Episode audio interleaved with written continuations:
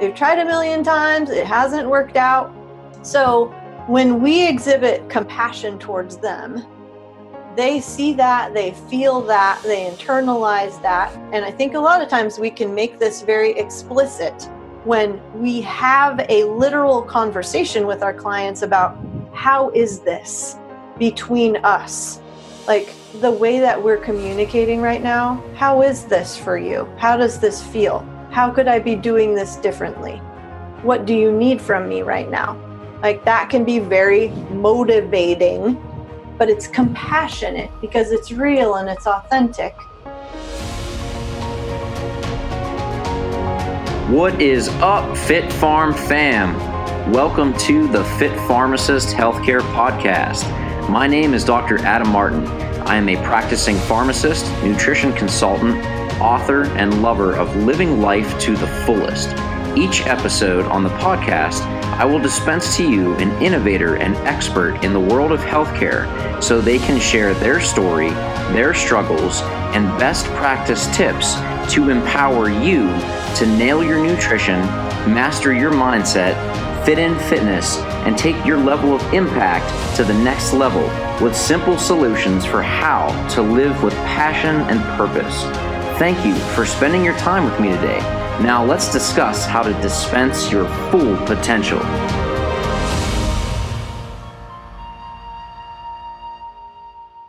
I know what I need to do. I just need to get more motivated to get it done. Motivational interviewing is a skill you may have heard about. It's a counseling method that helps people resolve ambivalent feelings and insecurities to find the internal motivation they need to change their behavior. It is a practical, empathetic, and short term process that takes into consideration how difficult it is to make life changes. This definition given by Psychology Today.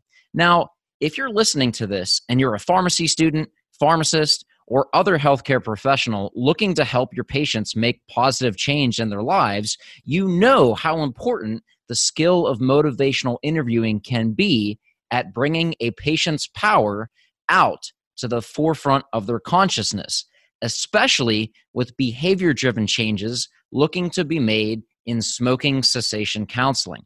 So, I thought this would be an excellent episode to really break down the skill of motivational interviewing so that you can learn how to really master it from one of the masters on the topic who has extensive expertise and is a world renowned expert of health psychology, Dr. Kori Propst who is the wellness director and vice president of the Diet Doc LLC. She has earned a bachelor's degree in exercise physiology, a master of science in counseling, and a doctorate in health psychology and behavioral medicine. Her education is enhanced by certifications in personal training, health coaching, mindfulness meditation, and lifestyle and weight management consulting. She is also an ISSN, International Society of Sports Nutrition clinician. Kori specializes in nutrition and weight loss consulting, incorporating a flexible approach and customized programming, mind body integration, optimal athletic performance, eating psychology and emotional coaching, mindset and peak performance coaching, and overall well being. Kori is one of a few athletes who have earned professional status in all three divisions of bodybuilding, figure, and fit body within the World Natural Bodybuilding Federation. She also has been a runner up at the WNBF World Championships twice and has earned pro titles at the Mid America Pro AM and the Pro Cup in Sacramento. Now an avid road cyclist, Kori can be found among the hills of North County, San Diego. Now, if that's not enough, when she's not coaching client or coaching services, she's cycling, hiking, camping, watching Blacklist, which is awesome, planting succulents in her yard with Ben, reading nonfiction books, or eating. if she could do a do over because her life isn't so exceptional enough, she would be a food critic, Celine Dion, or have a faster metabolism. Yeah. Dr. Kori at the same time. Dr. Kori, welcome back to the Fit Pharmacist Healthcare Podcast. Thank you. I'm excited to be here, Adam, and thank you for that lovely intro. Yeah, it was so, it it was so masterfully crafted. it's, it's like a pro wrote it or something. Joe probably wrote the thing. I'm not going to take credit for that. I can't write about myself like that. That's just weird. I added the last few sentences. I like well the last three are the best, and I definitely could tell you wrote those because I mean, yeah, I'd like a faster metabolism. That, so with this topic and to give people a little insight if they're not familiar with your work yeah. not only are you a phenomenal clinician for clients and patients looking to get a better life, but you coach coaches. You help coaches bring out the best in themselves so they can bring out the best in their patients, which is similar to what I do with pharmacy students and pharmacists. You've been doing it for a lot longer and you have a lot more experience with this. And it's really inspiring to see this because I'm one of those coaches that you have coached in helping me to overcome my limiting beliefs and find my internal motivation so I can really flourish to dispense my full potential so I can give that to others I coach and my patients and clients. Um, mm-hmm. so, first, I want to acknowledge you for that amazing skill and talent that you have and just say thank you because it truly works. I know I have a lot longer road ahead of me and a lot more to learn. But just in the time that I've known you, which has been since 2013, I just really appreciate all that you do. So thank you first and foremost for being that awesome coach. Gosh, thank you, Adam. That's that's very nice to hear, and I'm right there alongside of you with the work that we still have ahead of us and the learning and the knowledge to be gained. I learn a lot from the coaches that I coach and a lot from the clients that I walk alongside. And, you know, in terms of motivational interviewing, that really is what it's about is walking alongside our clients, not kind of we're not we're not like leading them. Like we're not dragging them behind us trying to convince them to change. It really is about helping them to discover their strengths and discover their aptitudes and capacities that are already inside of them. And that goes for us as coaches as well and those who are working with other people. You don't even have to be a coach to learn this skill and have it be beneficial in your life. This is a way of being with other people, a way of communicating. It's a strengths based way, and it's centered around the person that, that you're with. So it's a real generative sort of sort of perspective. And I'm thank you again. I mean, I'm happy to hear that it's made a big difference in your life and you know, I will add that I think motivational interviewing helps us to take the pressure away from thinking that we need to have all the answers and yes. that we need to be the expert and you know if, a client asks a question really sort of how we're moving into that space with them is that they have the answers inside of them exactly we're just helping facilitate them discovering them exactly Yeah. and I really like that this transcends all areas of life. So you don't have to be a coach, you don't have to be a pharmacist. But if you are a coach looking at a client that you're helping to lose weight or gain muscle, they're going to have stumbling blocks, but allowing them, just like you said, to unveil the answers that are within them. Um, if you're in the clinical area as a, a pharmacist counseling someone on smoking cessation, where are they in that change process? Or if you're neither of those and you're just looking to be a better husband, a better boyfriend, a better wife, having that understanding to have that conversation and not try to fix or change someone, but to really be able to meet them where they are. And that concept is one of the biggest um, light bulb pivotal moments in, in my coaching career is really understanding that at a core level is you're not going to make any change if you don't meet someone where they are and then not tell them, but walk with them to where they're looking to go. Um, and that's why I really believe that motivational interviewing is so important, not just as a coach, not just as a clinician, uh, but as a, a, person and an em- empathetic human being. Um, so I'm really excited to have you here because you have so much experience in all of those different areas at, at a very high success rate. So I just wanted to invite you to share uh, what you would deem as the five keys to skillful interviewing as it relates to motivational interviewing. Yeah, thank you, Adam. You mentioned one of them already. You said empathy, empathic. That's one of the first I would call best practices or skills to begin embodying in this partnership that we develop um, with with our clients or with our patients. Um, empathy is because there are lots of different definitions, but at its core, it's it's active and reflective listening. And the second word that you said, Adam, that popped out at me was understanding. So empathy does not mean we're going into interactions with our clients or patients assuming that we know what is best for them or what direction that they should move in. If we are we're going into you know we're going into director mode. We're going into convincing mode. And that is not part of one of that's not one of the skills.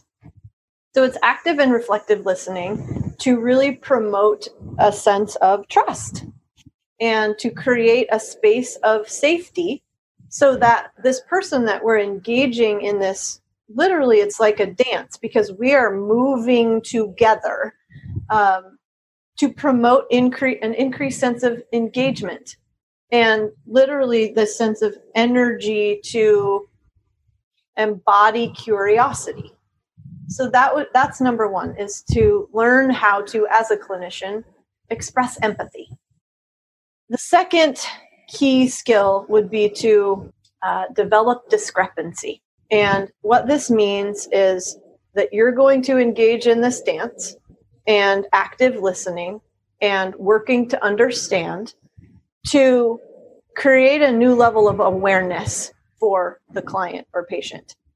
And the awareness is it's about understanding what the negative consequences are of the behavior that they're engaging in.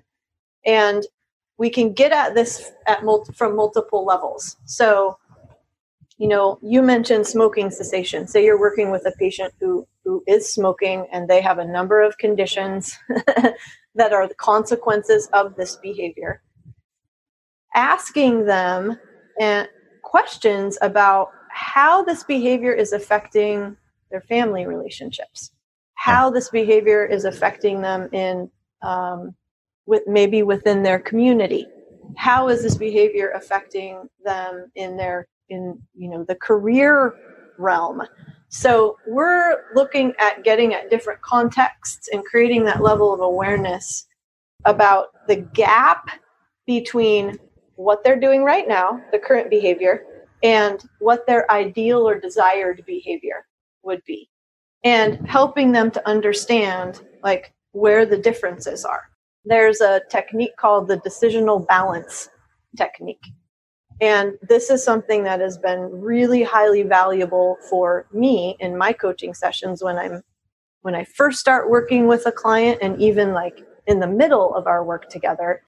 This is something that I can come back to is to ask them to identify the advantages and the disadvantages of let's use the smoking example again of continuing to smoke. Advantages and disadvantages. And then ask them to identify the advantages and disadvantages of not smoking. Hmm. it's super powerful.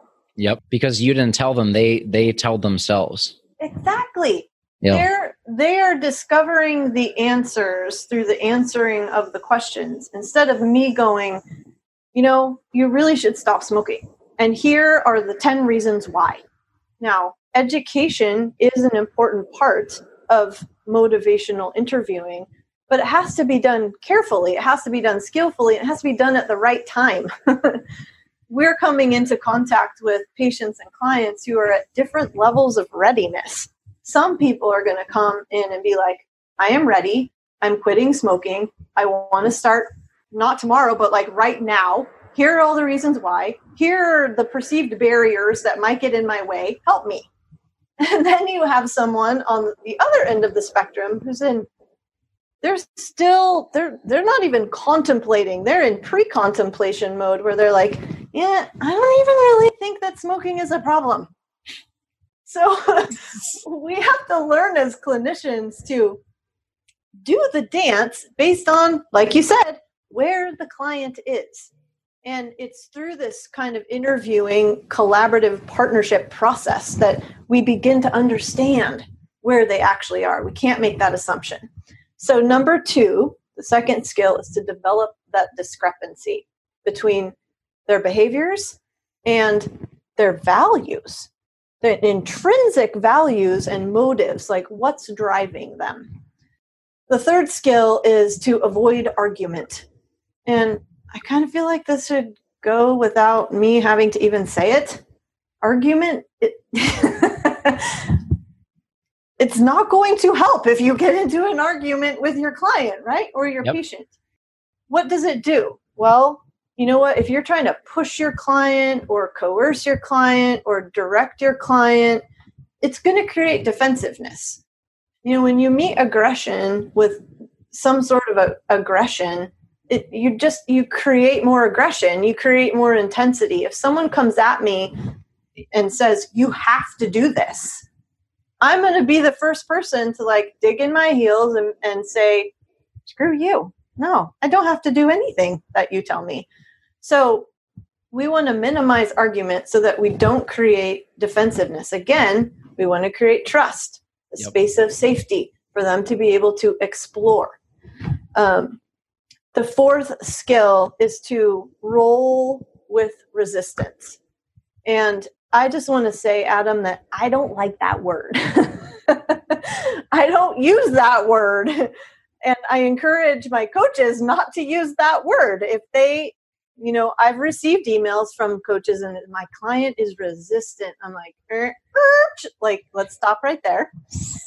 Because when we when we label a client as resistant, that's already creating defensiveness on our part as clinicians.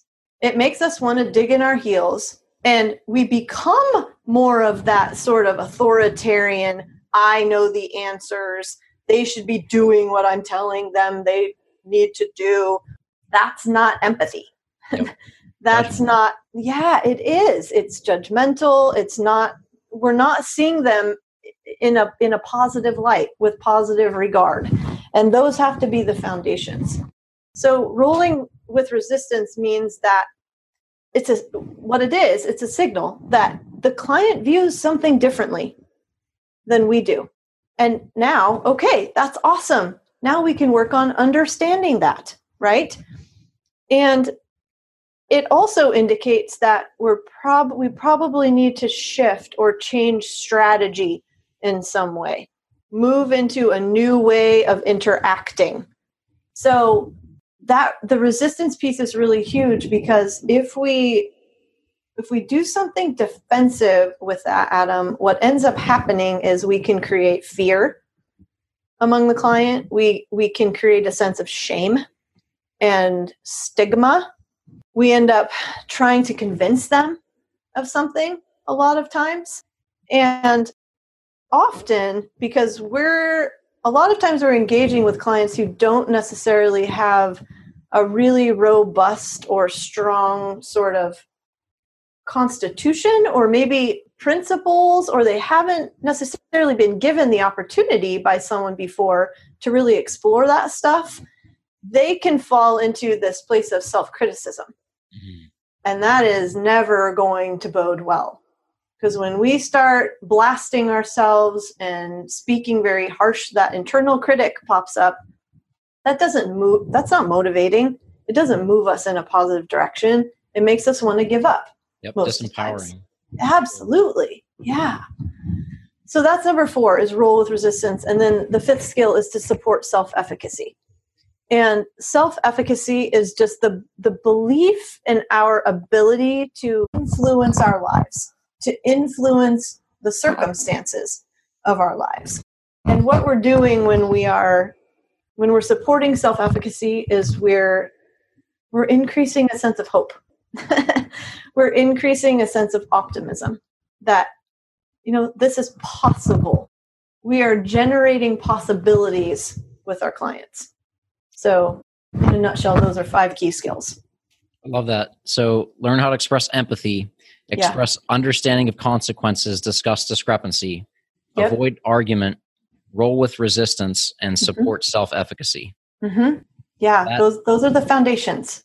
Now, that's the foundation for motivational interviewing and building that trust so that you can have that open conversation to really getting at the heart of the issue the quote issue that's in the way of just like you said bridging the gap from where they are to where they want to be their mm-hmm. ideal mm-hmm. outcome yes. now as far as doing that so that's setting the mm-hmm. stage but the mm-hmm. actions to change that behavior mm-hmm. what have you found to be the most effective way to make that behavior change yeah i think that first of all adam it comes down to as coaches having an understanding that ambivalence with making a change is normal. Let's not assume that it means the person is lazy, doesn't really want to change. I mean, how many times have we heard that? And we've heard clients say that too. I must not really want it if I'm not taking these steps. Well, no, that's not necessarily true. um, we have plenty of examples probably in our own lives where we want to change and we don't want to change. There are big reasons why we need we should and could and need to consider changing and there are big reasons why it would make sense to remain the same. And as human beings, even if we're uncomfortable, even if we recognize that change would be in our best interest, remaining the same, there's a pull towards that, right? Because Comfort. it's it's comfortable even though it's uncomfortable it's familiar is what it is we've we've literally crafted our lives around these certain behaviors our friendships may be involved in them our careers may be wrapped into them i mean every context probably has some tentacle attached to that behavior so ambivalence is normal we need to go into every session recognizing that this sort of back and forth, this volley with our patients and clients is completely normal. And it's based on what I like to call competing commitments. Mm. So let's take let's take weight loss as an example. I have a client who sits in front of the television in the evening with her husband and they have ice cream together every night. On a practical level could this could this work? Could this person still lose weight have ice cream? Yes probably. She wants to change the behavior though. She doesn't want to sit in the front of the tv every night and eat ice cream she'd like to have a healthier snack something that you know serves her better but guess what that ice cream is attached to time with her husband that's the only time during the day when she gets to be with her husband and when they get to have that shared experience together. So, changing that behavior could potentially be very uncomfortable because she has this commitment to her relationship, right? And she has commitment this commitment to her goal of weight loss and better health. Like it feels like they're competing. Yeah. Now, our job as clinicians then would be to acknowledge both of those commitments, express an understanding around them, help her to understand them both better, recognize that they're both important. And of course, we want to help facilitate both, and then help her to discover alternatives and opportunities for change in both areas. So, simple example of competing commitments. Another thing that I have learned throughout my work in doing this is that stories are powerful. Absolutely. it is one thing to say, you know, Susie, I recognize that in everything that you've shared with me so far, uh, you're in a very difficult place right now. On one hand, you recognize that this is something you absolutely need to remove from your life.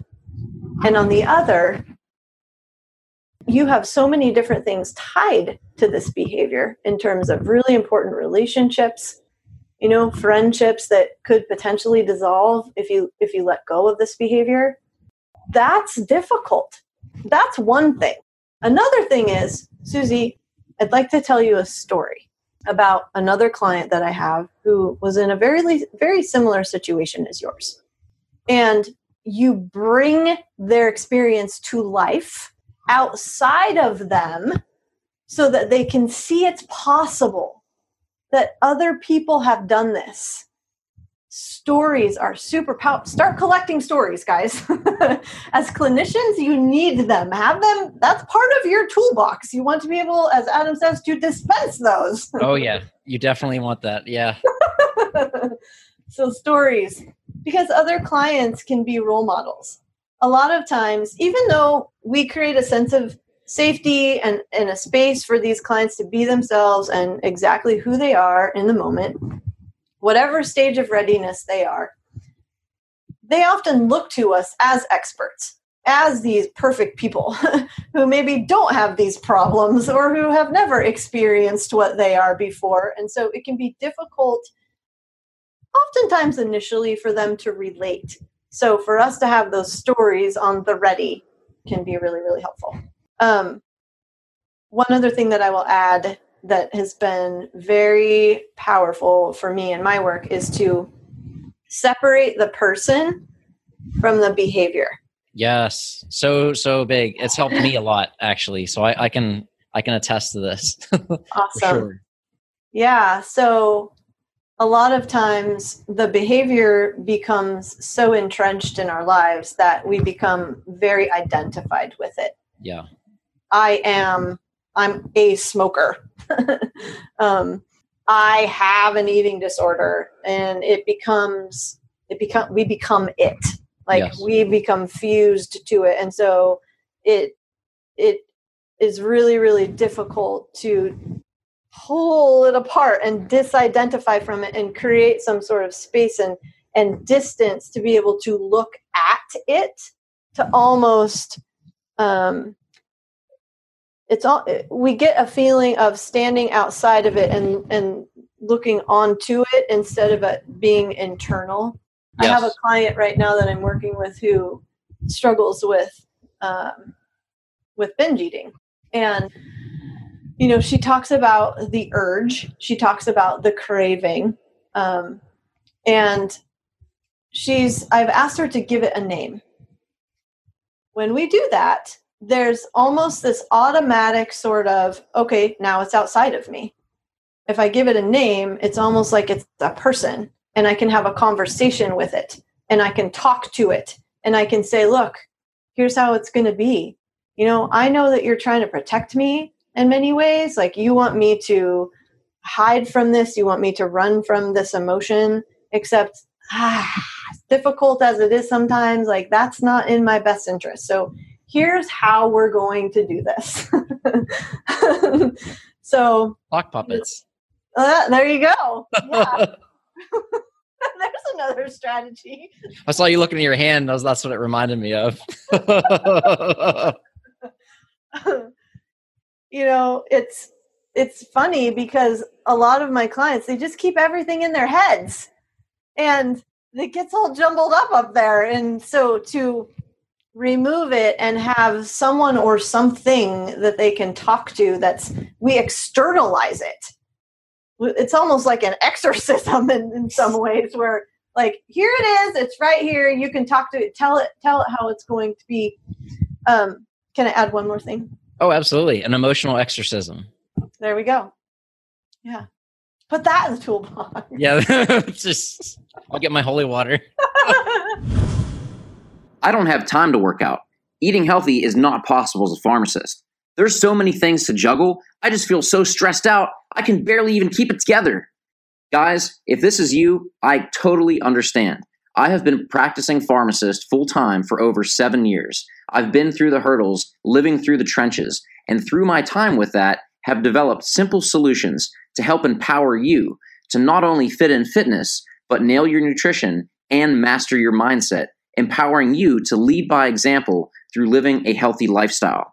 I put all these solutions in an easy to read, applicable, and simple guide for you to read in my new book, RxU, The Pharmacist's Guide for Managing Stress and Fitting in Fitness. If you haven't gotten your copy, check the show notes for a link so that you can get yours today and get started to dispense your full potential.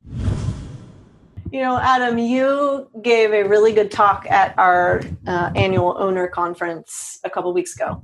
Thank you. And the theme of it, it was it was based on social media, but the theme of it was vulnerability, right? We as clinicians must be willing to be vulnerable in these sessions with our patients and with our clients. Vulnerable doesn't mean spewing emotion everywhere. Vulnerability does mean it, it, includes boundaries. Like vulnerability has boundaries to it. It's not bleeding our emotions all over the place. But what I mean by vulnerability is in the space that we have with our clients, we are literally teaching them through the ways that we are behaving and the ways in which we are asking them questions and the ways in which we are affirming what they're sharing with us and in the ways in which we are summarizing and kind of we're literally like fact checking with them. We're fostering self-compassion. So when we when we reflectively listen and we're kind of like in in those moments we're synthesizing what the client is giving to us in terms of content and we're paying attention to the process like how they're giving it to us what is their body language what's their tone of voice are we seeing emotion within them or on them um, and we we kind of hazard a guess so to speak about what the client is experiencing and what they're conveying. When we summarize, okay, so let me make sure that I am understanding correctly. And then we kind of repeat back what they've shared with us. What we're doing is we are literally modeling for them what they can begin doing for themselves. Because these these individuals typically have that very harsh inner critic. They're bad, they're wrong. They're never going to get it. Why did I think that I ever could do this? Failure. Failure. Failure is like that's their middle name, yep. right? They've tried a million times, it hasn't worked out.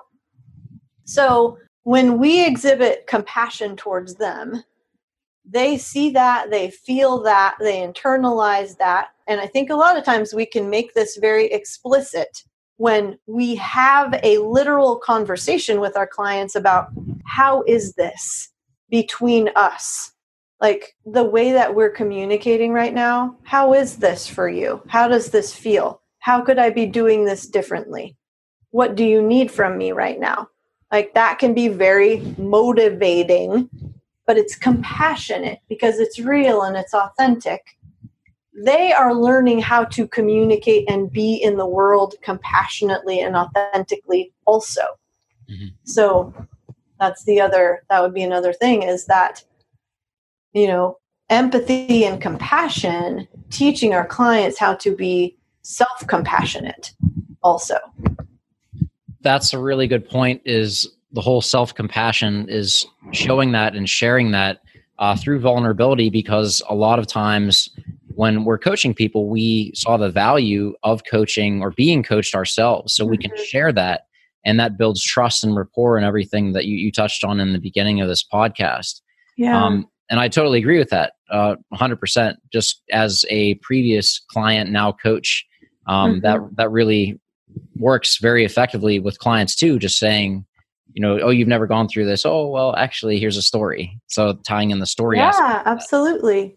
It's um, I will say, Adam, that it takes a level of to do motivational interviewing well, it takes some temperance. It takes just practicing groundedness because and, and I'll speak for myself here. I come from a cognitive behavioral background. I come from a very sort of um, volatile professional space where and some of your listeners may have heard me talk about this before but you know i was what what is called a, a multi-systemic therapist so i was in earlier in my counseling career referred through the court systems to go into clients' homes and provide in home family therapy with kids who were at risk of being placed out of the home, you know, taken to juvenile detention or um, inpatient treatment. Because what we know is it's much healthier for them to stay in their natural environment if we can change it yeah. in a way that's going to be you know have a balance between warmth and discipline. So i'm walking into these situations and i'm the enemy. I'm referred through the court system. Like you don't want to trust me. Yeah. Um, so i really had to learn how to walk in with no assumptions you know I'm not the expert. I'm here to meet you guys help me understand where you're coming from. Like i am a blank canvas. I don't know anything about you. And even in even currently when i'm working with clients part of me is like i don't want to read anything about this person until i can have a chat with them first. I don't want any knowledge of them.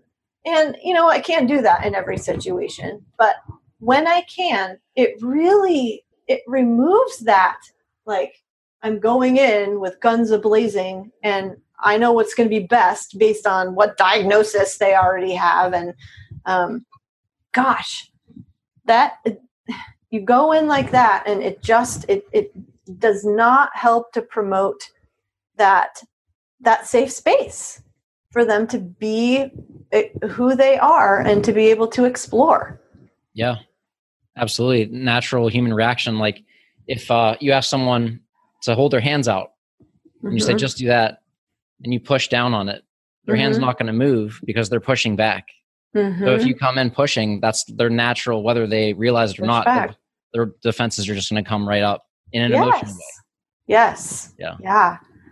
Just some very simple things adam. You're an incredible reflective listener by the way. Thank you you're welcome. Well practiced and patient. And it's probably different for you, like it is for me when I'm on the other side of it, right? if I'm being coached or if I am a patient, it can feel very, very different for me uh, than when I am the coach. I mean, I've I have a doctor that I go to that I don't particularly like. And I, u- I use these experiences to remember how to be in the room with my own clients. Because just thinking about what my experiences have been like sitting across from the doctor, I'm like, I don't ever want to go there again. I don't want to try to have a conversation with her because it was all this is what you need to do last time I saw her, it was like, you just need to gain weight. And I'm I'm done. I'm out. Like I'm I'm not doing this. That is never the reaction that we want our clients to have. So convincing, arguing, challenging them like in a sort of um, defensive and sort of vitriolic way and I know there are coaches out there that do this. It's not ideal. we don't want to interrupt them. Uh, there should never be any hostility. But on the flip side, if we're getting that from our clients, it means that we need to shift gears.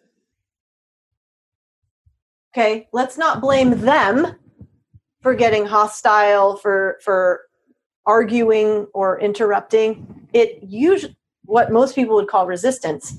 It usually means that we need to take a step back and assess what's going on in here.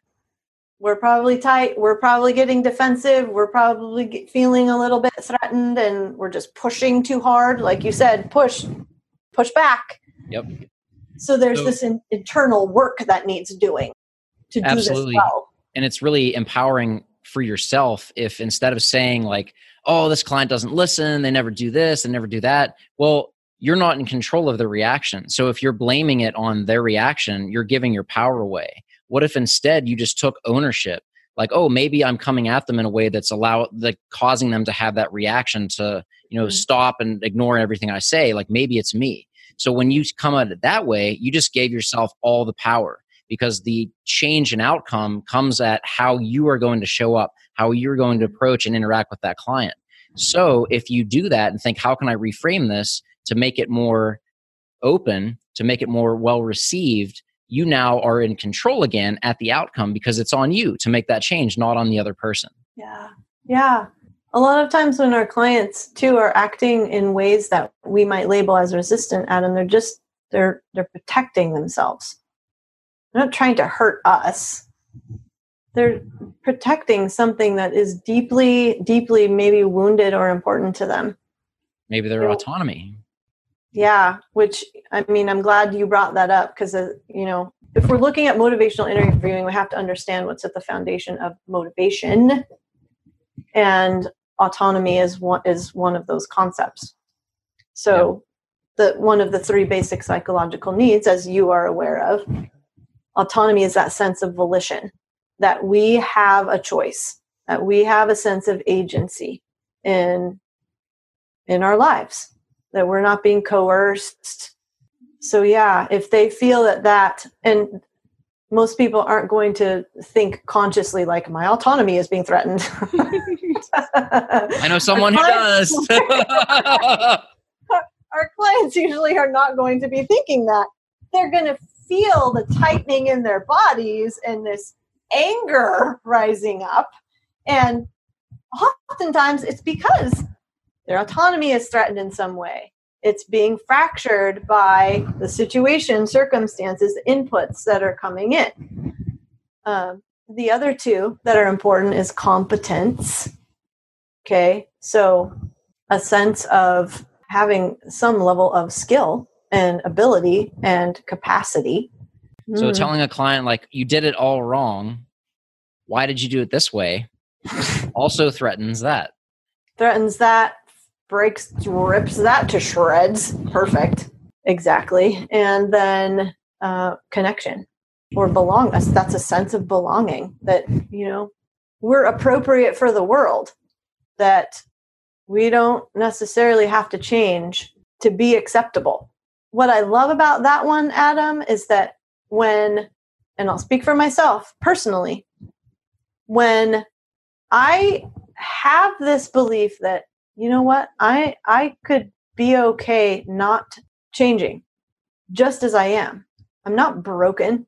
I don't need to be fixed in any way to be appropriate for and acceptable in this world. I can be loved as i am. Guess what that creates?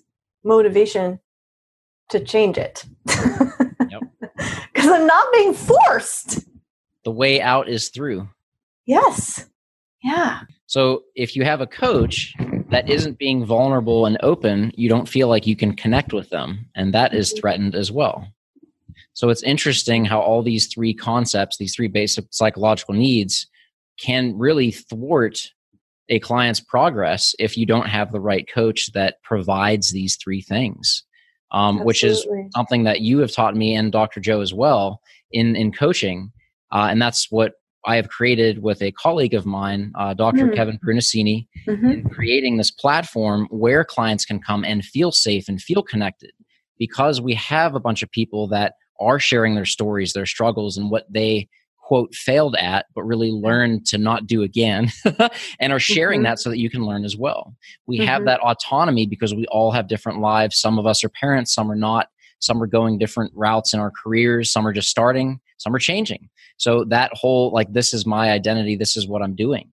Like mm-hmm. that's totally part of that as well is supporting everyone where they are and where they're looking to go.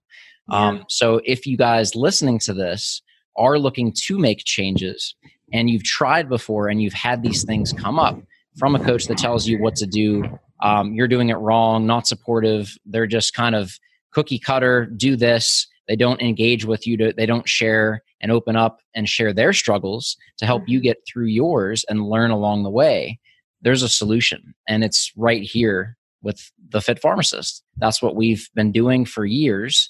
Um, and I, like I said, have been coached from Dr. Kori and Dr. Joe to do this. Uh, and it's it's been a great journey, and it's really fun for me because I get to see people that are unleashing the power that's always been there. It's just been lying dormant, and to see them have that moment where, wow, I had this answer all along. Because they say like, "Oh, Adam, thanks so much for doing this." I'm like, "Oh, I didn't do anything. you did that all.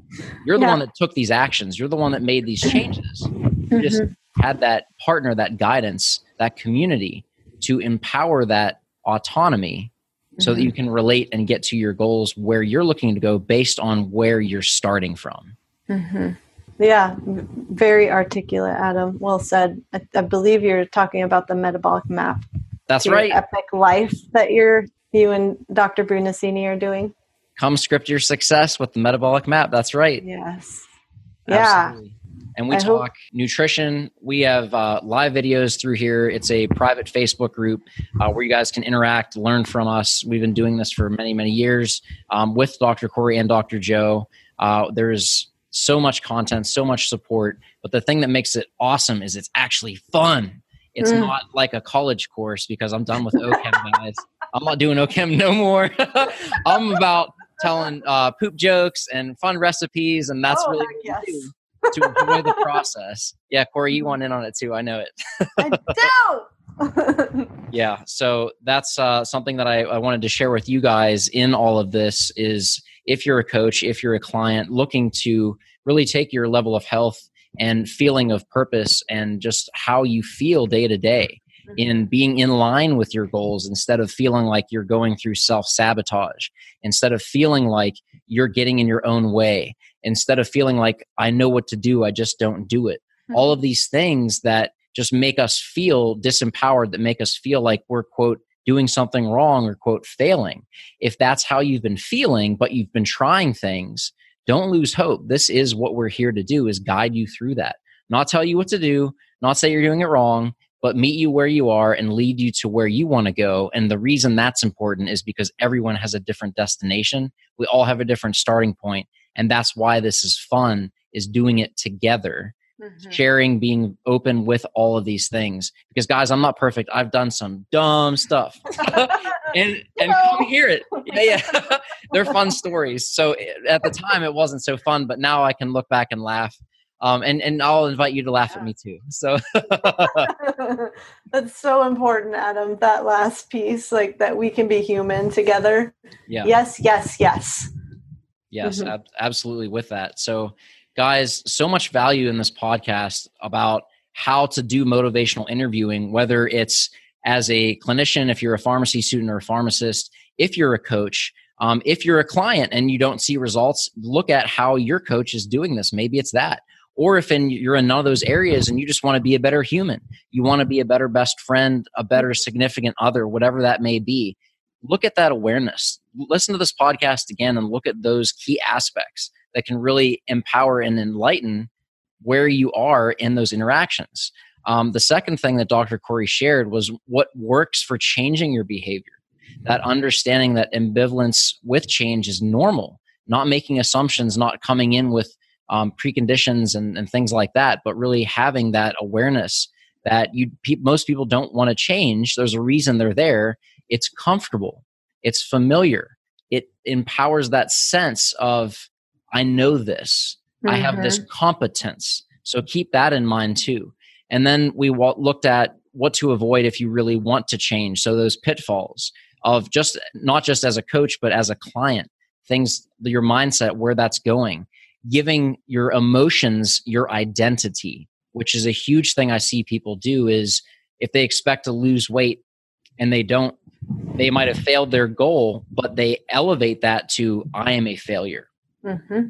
so really being aware of your internal language that's super huge and then the other things to help promote that change the things that will serve you that will give you the tools we talked about some really good ones that mm-hmm. will help you whether it's a coach or client listening to this to get you to where you're going based on where you are. Um, so I really got a lot of value from this myself uh, and was really, really happy to have this conversation with you, Dr. Kori. Um, and again, I want to acknowledge you for all the work that you do, not just for clients, but for coaches like myself, uh, to bring myself to my best potential every day so that I can show up more and more for the people that I serve. So thank you for all the work that you've done with me and for me and for everyone else listening to this mm. podcast. Thank you, Adam. I appreciate that. Dr. Kori, where can people best connect with you? Because you have some awesome things, not just with mindset, but physical fitness as well. Mm. you want to share about what your what little quote little bike ride you're going to be going on soon? Yeah, I am doing the Central Oregon 500. So it's a century a day for five days. So it's a 500 mile ride. In five uh, days? Yeah, 100 miles a day. Because that's normal. oh, well, man. I never said I was normal. oh, no. I, am just so used to saying normal because I'm so weird. It's just like, this is my normal. what is that? I don't, I don't know yeah, Exactly. Mm. It, it was something that I decided to do because it's out of the norm. I, I wanted a challenge and I I I wanted something that was I knew was going to be difficult but doable. Right? We could have a whole nother podcast on how to set goals.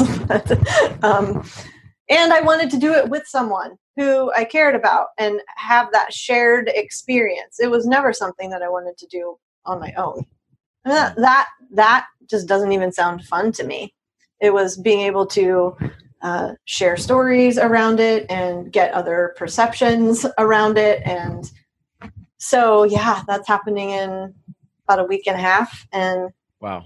I'm excited. That's i'll come back with a lot of butt sores.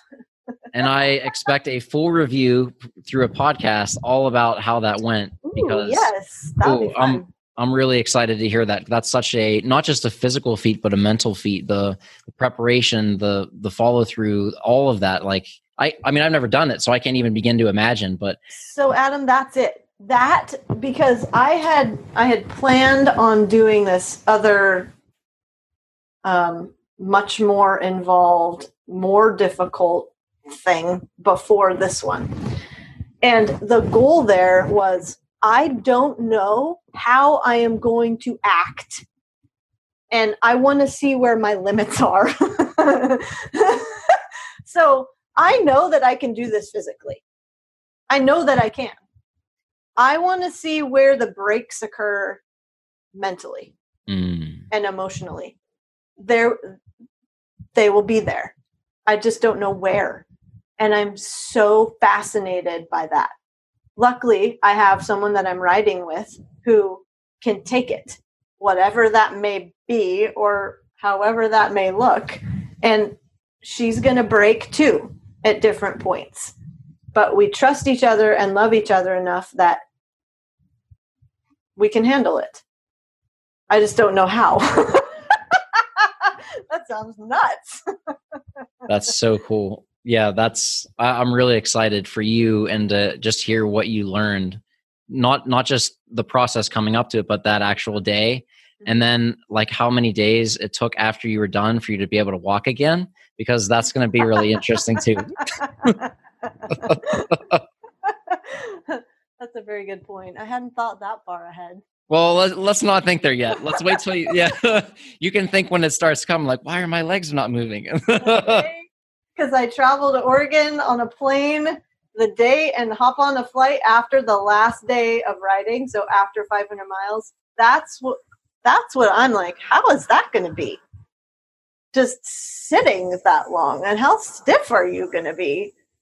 Yeah. But yeah, I'd love to come back on and we can have a whole chat about it. well, I'm excited. Uh, guys, stay tuned for that. But in the meantime, Dr. Kori, where can people connect with you on social? Because I'm sure you're going to be posting about that ride in the moment. Yeah. So Instagram will be a good place. And uh, it's at the Diet Doc Life and website. Because I'll be talking about this on our podcast too, the Diet Doc Life Mastery podcast as well. You'll probably hear about it on there. The website is thedietdoc.com and I'm also on LinkedIn if you just search my name.